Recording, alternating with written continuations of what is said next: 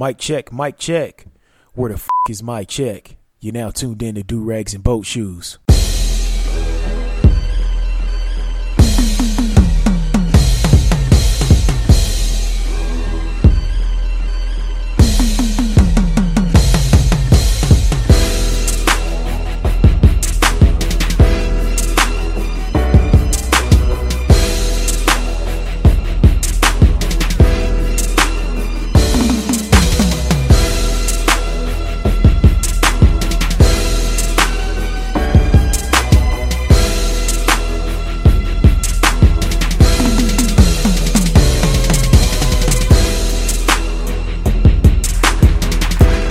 Go ahead and get this turned down. What's going on, everybody? It's your boy A Double, and you're now tuned in to episode 173 of Do Rags and Boat Shoes. Uh, sorry about the wait, uh, the delay. Uh, it's been about a two week uh, hiatus since uh, we've been back talking to y'all, and I see that y'all missed me because uh, y'all been playing episode 172 uh left and right uh y'all been it looks like you got about close to 400 downloads so y'all been out here just uh wheeling and dealing and replaying the episode unless uh y'all been out here just um you know uh replaying it or sharing it with some folks i appreciate that but i always know when y'all miss me because uh a lot of episodes um, a lot of the past episodes will start getting a bunch of plays and uh, shit like that. So I'm sorry about the wait. Uh, man, I just been busy than a motherfucker. I ain't even gonna lie about it. I'm just super duper busy, but I'm here. Um, I'm back, and um, it's just one of them things, you know, just getting ready for the baby, um, getting the house ready uh, for her. She'll be here in March, and uh, you know, it's already the end of January. Like, god damn. Like, I don't know. It seems like we've been in January forever, don't it? Just with so much that it went on in the month of January. But um, let's go ahead and get started on that good old summer damn jam screen. Um, thank you for the messages too. People been hitting me up like, "Yo, where the fuck the episode is at?" Um, you know, like I said, just been busy with life. You know, and I appreciate y'all being patient with me and uh, just hitting me up to check to see, uh, you know, how everything is going. So. I want to talk about y'all been sending me this goddamn article for uh, about a week and a half about your man Howard Kirby. All right, and I was going to talk about this anyway. You know, I'm always a big proponent of not blocking your blessings. I give y'all many stories about blocking your blessings, and Howard Kirby is no different. So Howard Kirby is a, a man from Michigan. He needed a new roof for his house. Howard Kirby is a born again Christian. Howard Kirby put that energy out into the world that he needed a blessing. So Howard Kirby went to his local Habitat for Humanity Restore, which is a thrift store, and Howard Kirby found a couch that he liked for only $70. Now, Howard Kirby said the couch was uncomfortable. Howard Kirby and his daughter-in-law opened up a cushion to see what was see why it was so uncomfortable. Excuse me. Um, Howard Kirby and his daughter-in-law discovered forty-three thousand dollars was stuffed into the cushion of the couch or the ottoman. Uh, Howard Kirby's prayers have been answered. Won't he do it? Yes, he will. Uh, Howard Kirby can now buy a new roof and pay off the remaining balance of his mortgage. Howard Kirby contacted a lawyer. The lawyer said legally it was Howard Kirby's money. Howard Kirby felt guilty for the blessing that he just received. Howard Kirby blocked his blessing by returning the money to family that donated the couch after their father died. Howard Kirby is now back at square one. Don't be like Howard Kirby. Okay? When God answers your prayers, stop working against them. I don't know how many times I have to say that. When God answers your prayers, stop working against them. That family that donated that couch uh, thought they were getting some old photos back. Now I watched the video of it happen. The woman swore up and down she, she thought she was about to get some old photos back. They knew nothing about that money that was left in the couch. That's how you know that this was divine intervention from the Most High, from Jehovah, from Allah, from God to bless Howard Kirby, but Howard's so called moral compass was turned in the wrong direction. Again, stop blocking your blessings. Now, back in October of last year, a woman uh, that was working at Plato's Closet, which is a thrift store, she found about $7,000 in a coat and returned it to the guy that donated the coat. Now, the man forgot that he would hide money in his coat, again, blocking your blessings. In San Diego, a Goodwill employee that tested out electronics had a tempura fryer, and inside of a foil ball um, had about $46,000. The family that donated the fryer had no idea that their father was stashing money away in that uh, that fryer. Again, blocking your blessings. These stories, there are stories like this all across the web, uh, archived, in the web of archived blocked blessings. And I just can't stress this enough. Um, I just, I just don't get it. I do not get it. The Lord will bless you with something, and here you are talking about I need to find the original owners. Ain't nobody come looking for that shit. Just like with the Howard Kirby. I kept saying his name because I want y'all to keep that name in mind when y'all come across a blessing. Now, I'm not saying a blessing is going to be somebody's wallet full of money that then fell on the ground or somebody's purse that you done found. You know, that's that's not a blessing. That's you helping somebody out. You return some shit like that. But in these situations, you done bought a $70 couch with an ottoman and one of the cushions or the ottoman they didn't they kept going back and forth in the different stories that I read about Howard Kirby. Um, they kept going back and forth between an ottoman and a couch cushion, but they opened it up and they found $43,000. And you can just see the pain on Howard Kirby's face when he's returning that money. Because he's like, you know what? I done fucked up. Because that family thought that they were getting some old photos back. That's what they thought getting some old photos. Now, if he was feeling that damn bad, he should have just gave him like a thousand dollars. You know, just had that like rubber band up like this was in the couch cushions. I don't know if you could do anything with it, blah blah blah, and call it a goddamn day and have forty-two thousand dollars.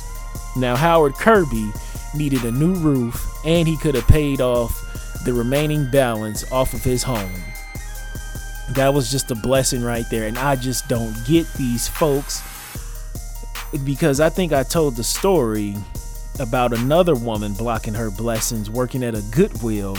And uh, these these grandsons donated a bunch of their grandma's stuff, and uh, I think there was uh, what was it about twenty five thousand dollars or something like that. I can't remember the the amount that was in the uh, it was in a duffel bag, not a duffel bag, but in some a jacket or a coat or something like that, or in a shoe box or something, or a pair of shoes or something that's still in the box. And them boys didn't know shit about it. Every single story that you read, just just Google like Goodwill employee finds money. Every single one. It's always, you know, an old relative that's saving some money putting some money away, like that tempura fryer that had the uh, what was that forty six thousand dollars in it. They said that the uh, the dad would they would just put uh, the dad and the mom, I believe, would stash away like a hundred bucks every payday for a rainy day. And a rainy day never did come. Um, I think both of them caught uh, Alzheimer's or something, so they had to put them in a home, and then they donated a bunch of their shit. You know what I'm saying? So this man is out here testing these electronics, working for Goodwill, making minimum wage, and then all of a sudden he sta- he finds a stash of money. Like you just put that in your pocket and you going about your merry goddamn way. You know what I'm saying? That's that's all it is to it. This is a blessing coming your damn way. I just I just do not get folks who block their blessings. You know what I'm saying? I just do not fucking get it. And I saw an old Facebook post of mine where it was from like 2010. And I think this 2010, 2011, this might have been the last time I blocked my blessings. Uh, I think I was at Sonic and I got something to eat. And the woman gave me back the wrong change. Like she gave me back too much money, and I corrected her and gave her the correct amount back. Uh, since then, I don't think I've done that since. I don't do that since. I'm just like, yep, you got to carry the one, yep, and give me my 20 back, yep, and then give me three more dollars. Yep, that's it. That's it. Yep, that is correct. Thank you. Have a great day. Like I just I just stopped blocking my blessings. I really did. I just stopped. And uh speaking of blocking your blessings, the Omaha police are trying to get some folks to snitch on this man. I was talking to my wife about this earlier today. This was right on Twitter. Let me see if I can uh, pull this goddamn thing up. Let's see here. Um, let me see here. So basically, a brother was out here scamming somehow, some way. Let me let me let me find a tweet. Y'all just bear with me here. If I had a goddamn something to plug, I would plug it, but I don't have shit to plug. Oh, here we go. Uh, Omaha police needs assistance in identifying the man who deposited a fraudulent check, resulting in thousands of dollars of financial loss. This is a victimless, victimless crime right here, because it's, it's the bank. They're insured. They gonna be a okay. Uh, a brother went to the ATM and deposited uh, a check for about forty five hundred dollars, and he got away with the money. And they they can't find this man. They can't find them nowhere, and I and I don't get I don't be mad at that. I'm not mad at that. That's a victimless crime. That bank is insured, and by the colors of that uh, of the ATM, it looks like it's my bank because it got them poles, them colored poles. But yeah, that look like my bank. I, I'm not mad at that. That's a victimless crime. Ain't nobody about to help no goddamn crime stoppers. And this man done scammed forty five hundred dollars to an insured bank. Now I can see if he scammed a person you know what I'm saying? If it was, or it was like one of them GoFundMe scams or some shit like that. But no, this is a victimless crime. That brother then he didn't block his blessings right there. I can't believe they got the audacity to be like, help us find him.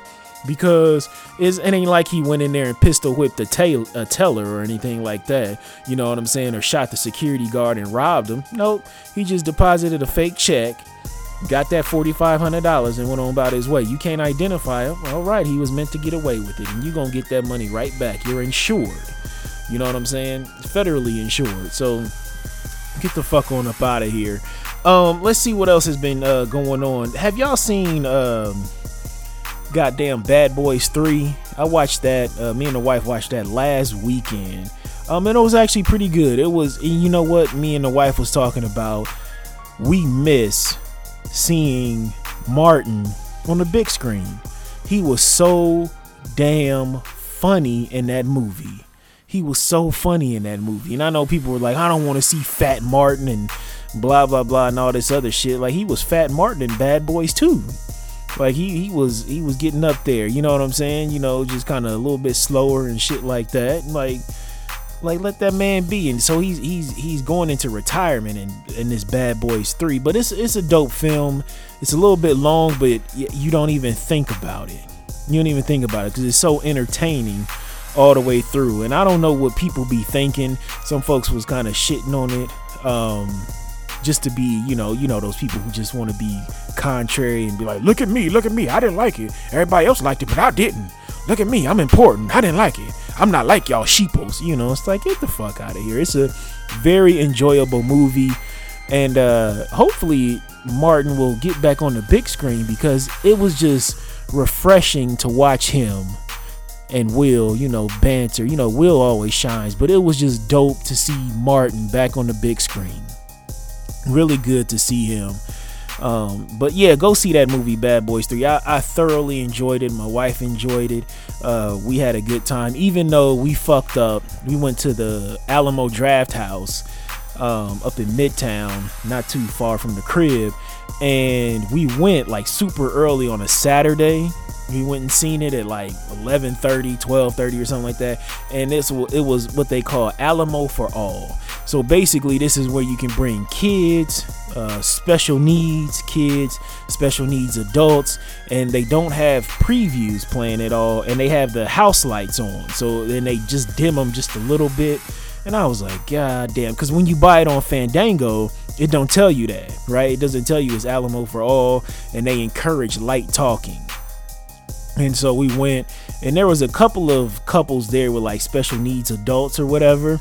But other than that, like it was fine. Like they wasn't like yelling at the screen or anything like that. And uh, you know, having them lights on, it didn't even bother me. You know what I'm saying? What did bother me was um, not seeing any previews though, because it was just like, damn, the movie just gonna start. You know what I'm saying? But other than that, it, it was cool. It was cool. But definitely go see Bad Boys 3. It's very enjoyable. Um, nice little plot twist. I thought it was kind of a cop out, the plot twist, but then I was like, eh, it's kind of cool. And um, yeah, it looks like it might be another Bad Boys 4. I, th- I know they, they probably signed on for it. And um, from the previews, I was a little worried because they introduced like a whole new division and all this other shit. And I was a little worried that they was just going you know, have these young folks out here just stealing the show. But it's mainly Martin and Will but man, I really miss seeing Martin on the big screen. I, like it, it'll make you be like take you back to like the '90s, and you know when Martin was out here killing it with like a thin line between love and hate, and uh, doing you know Def Comedy Jam, and then having his show, and then doing the first Bad Boys, and then like Big Mama's House and stuff in the early 2000s. So it's just like, damn, Martin, when you gonna get back on the big screen? But it's just very refreshing to see him up on there.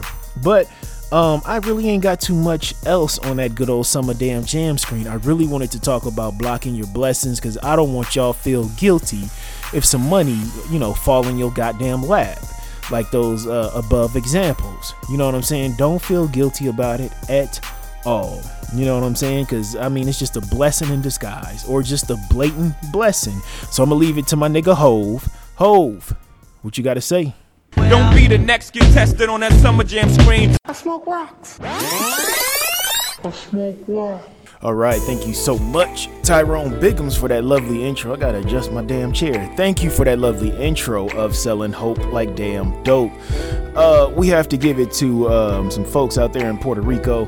Um, they found a warehouse full of supplies from two years ago when uh, Hurricane Maria hit and um, yeah, basically a blogger broke the story. So Governor Wanda Vasquez, um, out there in Puerto Rico, she fired the uh, head of Puerto Rico's housing and family departments uh, Sunday in the latest fallout, basically over the discovery of that warehouse that was filled with emergency supplies. Um, the removal of housing secretary Secretary Fernando Gil and then Department of Family Secretary Secretary Glorimar Andújar. Uh, and that came a day after the governor fired the director of Emergency Management Agency. And the blogger name was uh, uh, Lorenzo Delgado. He broke the news about the warehouse um, after um, receiving a tip from a resident about the warehouse. So Lorenzo posted a live video of the warehouse and Puerto Ricans broke into the uh, warehouse and started distributing the supplies, which was like water, cots, batteries, baby supplies, and other necessities. Um, and you know they just got hit with the what was it, 6.4 uh, magnitude earthquake um, that hit the island uh, earlier in January, and I can't imagine, you know, how angry the citizens of Puerto Rico are you know, with their officials. You know, the former director of the Emergency Management Agency, um, the first guy who got fired, Carlos Acevedo, uh, he said that most of those supplies were expired and there were no orders for the supplies to be destroyed. My thing is, when Hurricane Maria hit two years ago, why wasn't all the supplies dished out then? Very odd. You know, the Cheeto in Chief declared Puerto Rico a major disaster um, so that federal funding can be distributed along with temporary housing for the people down there affected by the earthquake. And the same thing happened in uh, Flint just recently. There was a contractor who was out there, uh, uh, what, about a year ago, a couple years ago, and he saw some uh, flats of water, so big ass pallets of water in an old abandoned high school. He was an electrician, I believe, and he came back out there just recently, and them flats of water is still sitting in that damn high school. And so he broke that story too. So I just, that's just some fucked up shit. That is just poor management of resources and people are just suffering. That's just terrible. It's very terrible. And I don't know if that woman, gov- the governor up in Puerto Rico, is still, um, you know, sitting because I know the people were pissed and they went to the, uh, they took to the streets to uh, protest her. And I know them three firings really didn't do shit for them Puerto Rican people. They like, no, you gotta get the fuck up out the paint. So we gotta keep on, um, you know, managing you know, I'll keep managing this story to see what happened and give y'all an update if there's anything else. This portion of Do Rags and Boat Shoes has been brought to you by the letter L, as in, hey, yo, my guy, my hands are full. Give me a hand here. Can you hold this L? All right, so moving on to holding this L.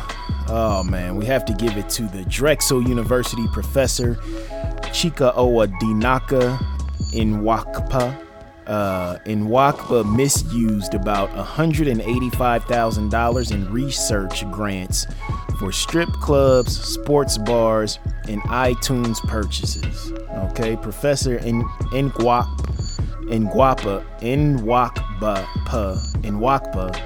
Uh, his last name is N W A N K P A. Nwakpa all right, whatever. Who was in the he was in the engineering department. He was arrested earlier uh, last week due to theft by deception and theft by unlawful taking. All right, so the purchases, which were discovered after a university audit, were made from 2010 to 2017. Nwankpa made multiple unauthorized and no receipt purchases, which he submitted for reimbursement using grant funds.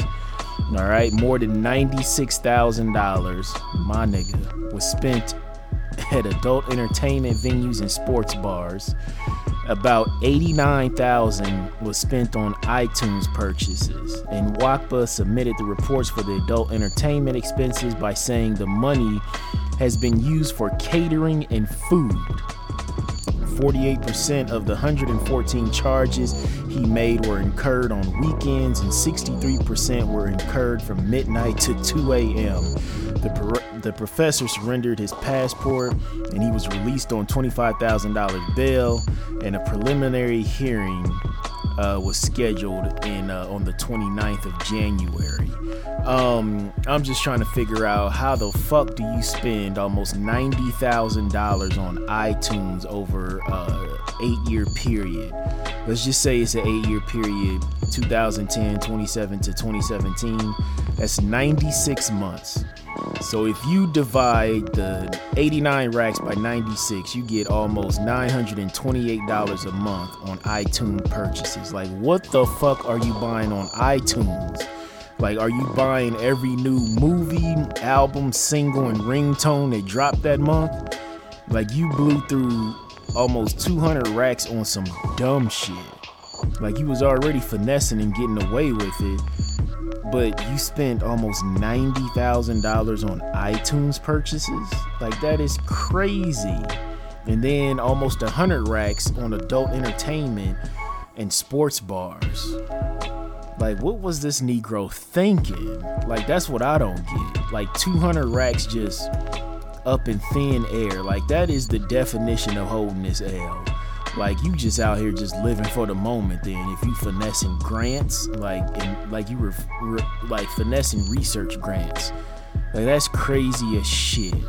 Now you're gonna make it harder for other professors at that university or even just black professors to actually you know get a research grant now you know what I'm saying, for their work study groups and shit like that, and for their, you know, uh, for different modules and things of that sorts, and, and different classes, and oh man, they probably gonna have to submit, you know, uh, fucking blood uh, quantums and uh, all kind of IDs and fingerprints and all kind of shit, and write a fucking, you know, 40 page dissertation on why they deserve this grant just because this Negro wanted to drop, you know, 90 racks on iTunes and almost 100 racks at sports bars and fucking titty bars. Like that is just crazy.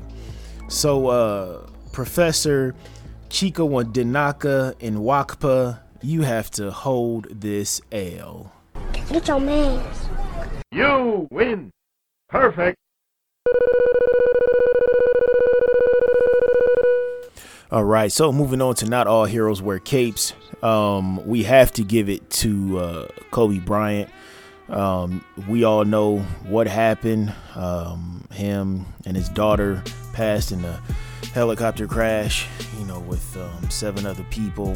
Um, uh, it was very unfortunate, um, and it was uh, it was tough receiving that news. Um, I was I was at work, and then I was um, I was at the warehouse getting ready to head out, and I uh, you know always do always you know check my Twitter timeline and stuff like that, just because I jot down little notes and stuff to talk about on the podcast, and then I saw TMZ, you know, tweeted that out, and then then the the link to the article was gone. So then I was just like, okay, whatever. They've been wrong before because they've killed Lil Wayne, and um, there's some other shit they've been wrong about. So I was like, I just wait for more news sources, and then you just started seeing, like, um, you know, the ABC News in LA start tweeting about it. Then all these other reputable news sources started tweeting about it, and then you just like, fuck and uh, it just it, it, hit me hard um, because I'm not gonna lie, uh, I always respected Kobe, but I hated him uh, just because I'm old enough to grow. I'm 36, so I was old enough to grow up in the Jordan era um, and actually see him win his titles. Like I remember him winning at least five of his six titles. I definitely um, the the first title against Magic and the Lakers is a little blurry. I remember just seeing highlights of it as a kid, but I remember, um, you know, sitting by the fireplace watching him torch the Trailblazers and then the Phoenix Suns, and then witnessing Houston, the Houston Rockets, you know, take over for those two years, and then him winning the last three titles in the '90s. Um, and then my Spurs winning it in '99, and uh, I didn't, I didn't like Kobe. I just didn't. Um, he just he was a great player, but it was just I just felt like he was a Jordan knockoff. And then when they had that run with uh, him and Shaq, um, it was just like I was like, this guy's amazing. But I didn't like him because I loved MJ, and everybody just kept on trying to call him the next Jordan. And at the time, we had, you know, like Jerry Stackhouse was being called the next Jordan.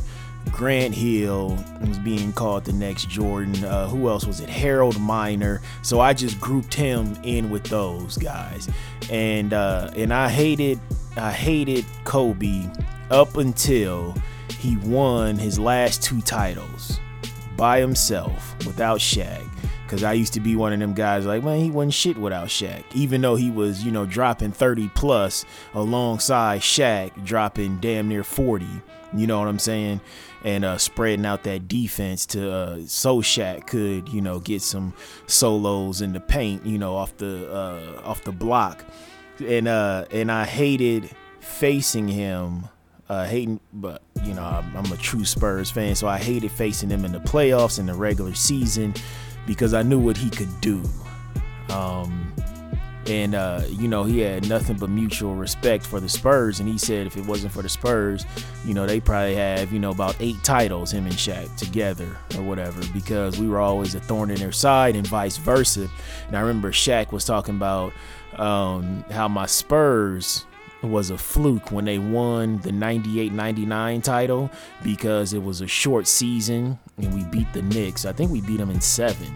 I think it went all the way to seven. And um, he was talking about it was a fluke and then they won them three in a row. Then they got beat by Detroit. And then uh, here we come and we started, you know, getting titles. So it was what, 99 03 was it?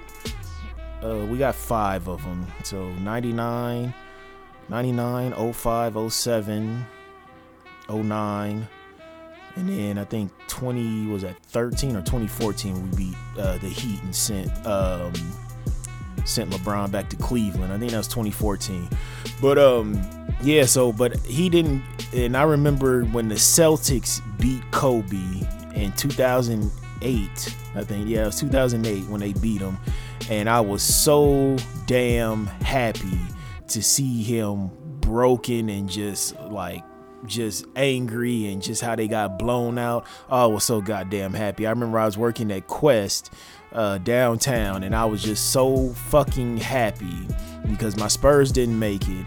And I was just like, and I'm not one of them people that roots for the team that beats my team to, you know, keep to, you know, to go through and, uh, you know, go to the title game. I ain't that person. It's like, fuck you. You beat my team. Fuck you and everything you stand for. I want you to get beat. You know, I'm not one of them people that's like, oh, well, I got to root for them because they beat my team. No, fuck that. I want to see you destroy.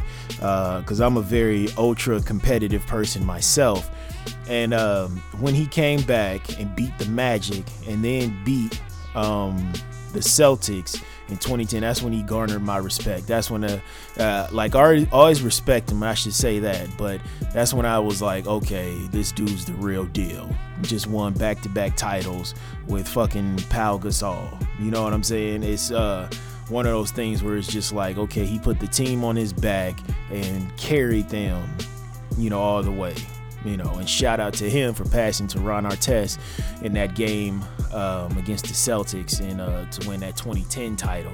Um, but the one thing that I did hate, though, uh, what I was pissed about is uh, LeBron could not get past the Orlando Magic in that 09 series to face Kobe and the Lakers. I always wanted that. We never got that Kobe and LeBron finals. We never got that, and that would have been dope to see that because you saw with MJ and Magic, you know, that passing of the torch when, you know, MJ beat Magic to win the title. And then, you know, who knows what would have happened, you know, if Cleveland would have faced um, Kobe and the Lakers. Kobe and the Lakers probably would have won it because they had a way better team, way better coach. But you just never know what's to happen because, I mean, you seen fucking Cleveland win 3 1 against, come back from a 3 1 deficit against uh, the fucking uh, Warriors who went fucking 73 and 9. But um, I always respected Kobe's tenacity, his um, his determination, and he always worked like he wasn't the most talented, you know, player on the court. He always worked like that, and that's just something that I had to respect. And uh, my hate for Kobe, you know, like I said, it stemmed from out of respect because he was so damn good. He was so damn good. And I was just like, you know, I, he just said some things like, um, you know, I remember they were coming at him for stealing Mike's moves, you know, especially, you know, with the fadeaway, you know, pivoting off the left, pivoting off the right shoulder, and, uh, you know, hitting different fadeaway moves. And there's a video that basically shows you know, all of his footwork and moves looks just like Mike. And then he was talking about how Mike took this from um, uh, from this player and this from that player and stuff like that. He was a real student of the game, and uh, niggas still be arguing with me today about how Kobe was better than Mike. And I'm just like, no, I will still. I know this man rest in peace. But I'm still a die-hard Mike fan. But I have nothing but love and respect for Kobe Bryant. And, um, you know, it was tough, you know, seeing that. You know, it was tough seeing, you know, that on my Twitter thread and then having to process that while you still at work. Uh, it, it, was a bad feeling. It ain't as worse as, you know, me getting that phone call that, you know, they found, you know, my brother, you know, passed away in his apartment, but uh, it, it was it was close. It wasn't as bad, but it was close. You know, this is a man I've never met before in my life, but had a pretty big impact on my life just growing up. Just seeing him go from you know high school to the league and dominating the league and you know uh, playing at such a high level even you know being what did he retire three years ago so he was what 38 when he retired and he dropped still dropped 60 on the jazz in his last game um, and he just had such a huge impact on the league and then everybody around it. And what was um, what was uh, devastating to me was to see, um, you know, uh, liberal racism kind of show its uh, fangs, you know. Uh, you know, white women jumped at the chance to uh, call this man a racist. I mean, a rapist, not a racist, um, and just to smear this man's name and legacy um, while that helicopter was still burning next to the in, in that valley next to that mountain and that was the most disgusting thing i've ever seen in my life and um, then you had the newscaster who was basically you know broke down and just said the los angeles niggers and then you had these uh, blue check blacks come out and say oh she said nakers clear as day, she said the Los Angeles n- n- niggers. That's what she said. N I double G E R, hard R S. And it was so many that you just kind of saw who is who. You know what I'm saying? And then there was this uh this butch lesbian. She was talking about how Kobe was a race rapist, and uh, then there was the mural down there in Austin, Texas, where somebody has repeatedly wrote. There was a mural of uh, Kobe and Gigi, somebody painted, and somebody keeps on uh, writing rapist on his forehead. And this is stemming from that case. What was it? 2003, 2004, uh, when you know he was dealing with uh, when he's in Colorado dealing with uh, that that clerk that hotel clerk and there's so many articles that's being scrubbed from the web um, so you have to kind of catch them quick. And I salute the people who actually started bringing them up because there was old articles uh, newspaper clippings um, where you know people uh, were saying that this uh, the so-called victim was uh, bragging about it at parties, uh, bragging about fucking Kobe, and then there was uh, too too much DNA from different men in the uh, in her underwear for the rape kit that they really couldn't process it because there was too many different semen samples in there. And the the witnesses were, were, were going to testify against the so-called victim. And kobe has always preached his innocence there and said that everything was consensual. And then so they settled out of court and then the victim didn't even want to test the so-called victim did not even want to testify. So this man went to court and you know he he he didn't even beat the case because there really wasn't a case there. You know what i'm saying? So then you just so you just have these hordes of white women and just coming out you know just shitting on kobe's legacy. And i and i bet you it was it was some white women down there in austin who uh, wrote rapist on his forehead, and we really need to start holding white women accountable for being the pit bulls of racism, white supremacy, being the guard dogs of it. Because the white feminist movement, like I've said so many times before, is nothing more than sharing power with the white man to oppress non whites. That's all that it is. It's fighting for power to sit on the throne of racism, white supremacy, to be the queen to the king of this empire of ruling over non-whites. That's all that it has been about, and we've seen so many examples of this when non-white women uh, try to join a feminist movement, and their cries and their um, uh, you know whatever they bring up. Uh, what difficulties they face and circumstances that you know they've been in uh, have been silenced when they've tried to join these white feminist organizations right? So that's all that the white feminist movement is is about sharing power with the white man to rule over non-whites. That's all it is. You can even go back and look at how um uh, how who was it? Susan B. Anthony and other so-called feminists were uh, disgusted at white men when they were uh, thinking about and negotiating giving uh, you know black males the right to vote over them right? So you just seen all these think pieces started coming out about how ignorant the Negro male was and shit of that sorts. So um, I just wish people would kind of pay attention to who's who during this uh, during that during this tragic time of uh, Kobe and his daughter Gigi passing because you just really see who's who and how they move. And I think we really need to start looking at liberal racism a lot closer than because we we can easily identify people running around here with MAGA hats and the stars and bars flag but it's uh, very difficult to uh, you know see that person who's uh, running around here talking about women's rights and shit like that, but they omit the word that they really mean is white women's rights. You know, it's kind of hard to see that. And then there was uh, somebody was looking funny in the light. Some guy on Twitter, some Yashar Ali or something. He said something slick, and um, you really just have to pay attention about who's who because he tweets a lot about uh, you know injustice and shit like that and then he was uh, co-signing some fuckery and i really should pull up that tweet right now but i just don't feel like it but i really need to start breaking down what liberal racism looks like uh, globally and uh, especially here in America. Because a lot of times liberal racism is being uh, is treating non-white, specifically black folks, like animals, like a pet in the home. And uh, you know that's a great analogy that Dr. Boyce Watkins brought up in I think was a Hidden Colors four, and it's just it's basically you just treating non-whites, specifically black folks, like a pet.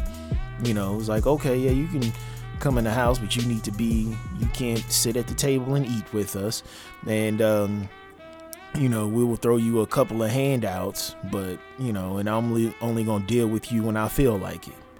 You know what I'm saying? So that's how you really have to look at liberal racism. But I really have to start um, breaking that down a lot better because it was very disheartening to see um, these blue check blacks out here justifying that white woman reporter from what was it MSNBC or CNBC, one of them. It was something, some universal uh, news channel of NBC, and uh, basically saying that she's because she gave out a bullshit explanation talking about she was thinking of the Knicks and the Lakers, and it came out Nakers, and it's like no, you you you there wasn't no nay in it. You just said Los Angeles N- Knickers and just to see these blue check blacks coming out just like if she said she said Nakers, she said Nakers. I heard it going back and I listened to that goddamn thing about 13, 14 times. And it's an N I double G E R S. Okay. But um I just really want y'all to just really start paying attention to uh, a lot of how these people are reacting uh, to this man's death because it just really shows you who's who. And then, um, and what was what was actually weird is you had some black folks online too, who were uh, being critical of black males, um, you know, showing their love and affection for Kobe and being sad and mourning in this time, you know, saying some shit like you ain't never met this nigga and uh, blah blah blah. You can be sad over this now, but you ain't sad over, you know, your baby mama struggling and shit like that. Just false equivalencies and things like that. And it just shows that, you know, this is why a lot of black men struggle to show emotion because you're always ridiculed for it. And I even said on this podcast many times myself that I'm one person that, uh, you know, I cry in the dark. You know, I don't do that in front of anybody. And, uh, you know, even close friends and family, even my wife, you know, I just, you know, if I'm having an emotional day, you know, I'll deal with that on my own just because. I know it's not normal. It's not normalized, I should say, for black males to, you know, be out here, you know, showing emotion. So, you know, but um anyways, you know, I have to say, you know, rest in peace to Kobe, Gigi, and everybody that was on board of that uh, helicopter flight. Excuse me. Um so there had to be um, and let me not be disrespectful and not mention those people's names uh, Peyton Chester, uh, Sarah Chester, Alyssa Altobelli, Carrie Altobelli, John Altobelli, um, who else? Uh, Christina Mauser, and then the pilot, you know, Ara Zobayan. Um, so may all of those folks rest in peace and um, rest in power. And um, yeah, not all heroes wear capes. All right, so moving on to the last segment of the show health over wealth. You know what I say without your health, you cannot enjoy your wealth. So, with the uh, untimely passing of uh, Kobe Bryant, we have to give you the um, the principles of the uh, Mamba mentality or the characteristics.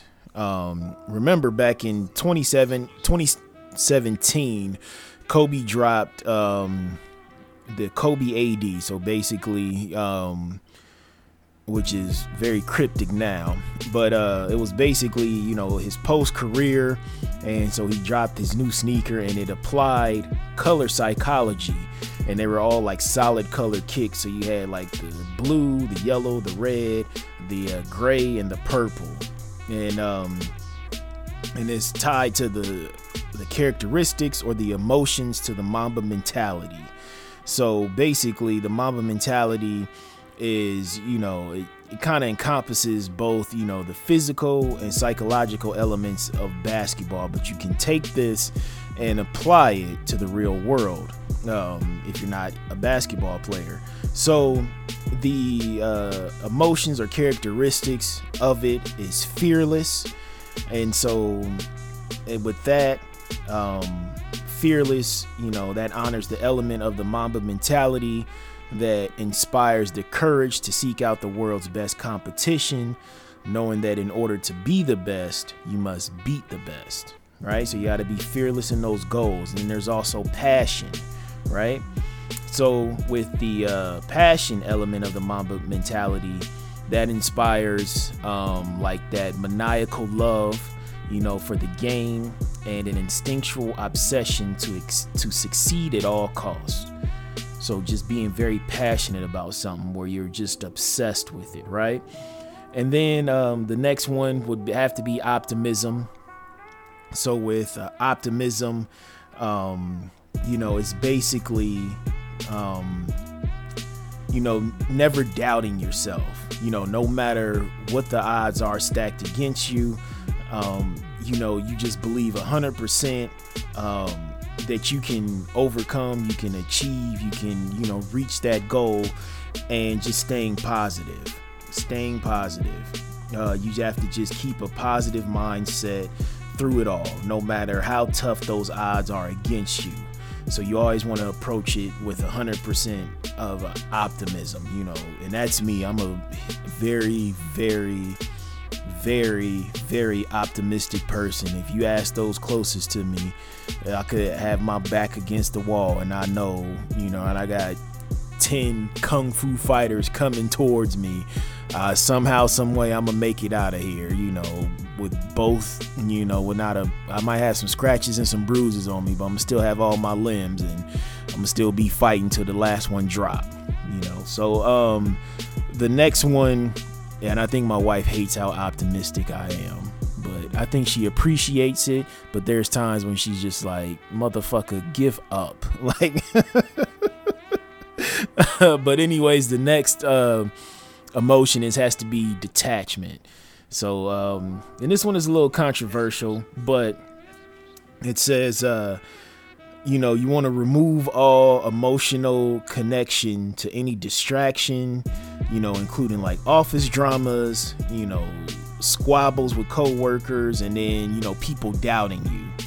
You know, and then he has a quote with that detachment. It says, Friends may come and go, but banners hang forever.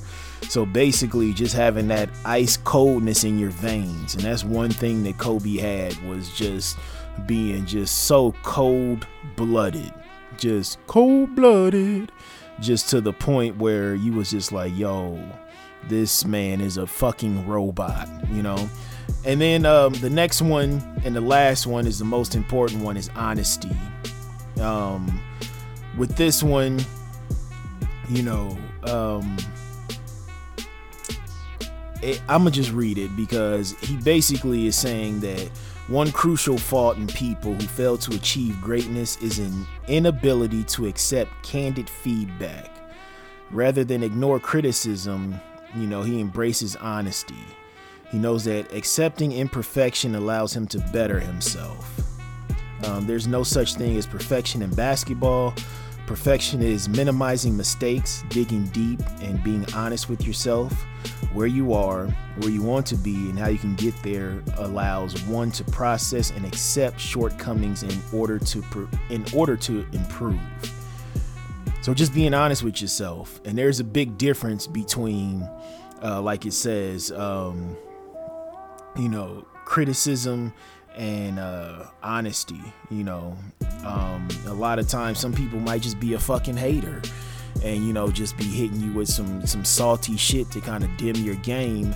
But you have to know when people are actually being brutally honest with you um, and giving you like honest feedback. You know what i'm saying? Um, but you know i think we can all move forward in 2020 uh, with the mamba mentality uh, with whatever we're facing and um, man, I forgot to tell y'all, like I, I'm kind of clicking in with that Mamba mentality right now.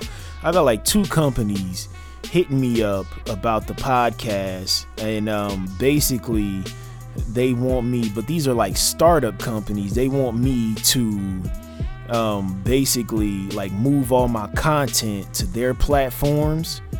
So it's like a couple of like podcasts. Um, I guess you know how I'm on Apple, Spotify, SoundCloud, um, what's the other one? Stitcher, and I'm on some more, but uh, I think like something FM. I'm on I'm on a bunch of them. The podcast gets distributed out to, uh, but they but they ain't really talking about no real money though. It's just like, oh, you got this opportunity to be one of the first to be about you know on this podcast. So i'm i'm really kind of like looking into this because it could be one of those things that starts off fire and you know not start off fire but like a slow burn and then all of a sudden they get bought out by somebody you know maybe like spotify or something like that um, or another you know audio platform. But i don't know. I'm, I'm really thinking about um, you know, weighing my options here. But let me know what y'all think, because um, I know most of y'all listen on Apple and um,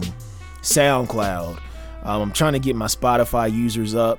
Um, but I just post that link tree um, where y'all can listen to wherever you choose to. And I like giving people that freedom because, you know, it could be one of those things where Spotify is acting janky. So then you have to switch over to Apple or SoundCloud's being janky. So you have to switch over to Stitcher. So I don't like that idea of just being on one platform, especially a startup one. But you know, it could be the beginning of something beautiful. So um, let me know what y'all think. Um, hit me up on Instagram or Facebook and uh, at Do Rags and Boat Shoes, and let me know what y'all think. If I should, uh, you know, th- actually seriously consider streaming uh, this show um, on a startup platform because I think it might be one of those things like that bumpers. Like I started off with them, and then them niggas folded within like six months. But so I just got a kind of a bad taste in my mouth. But you know, it's all about growing and you know taking advantage of opportunities that's been given to you. Um, but this has been episode uh, 173 of Do Rags and Boat Shoes, and I'm sorry for the wait, y'all. I'm, I'm really sorry about it. Um, just been so busy getting ready for my baby girl coming. She gonna be here next month, and it's just you know so many on my days off. It's just you know doctor's visits and uh, things like that and getting the house ready and you know buying baby furniture and you know stuff like that. And so i appreciate all of y'all um, just being patient with me. And you know i love y'all. And i will see y'all with another episode very soon. All right? One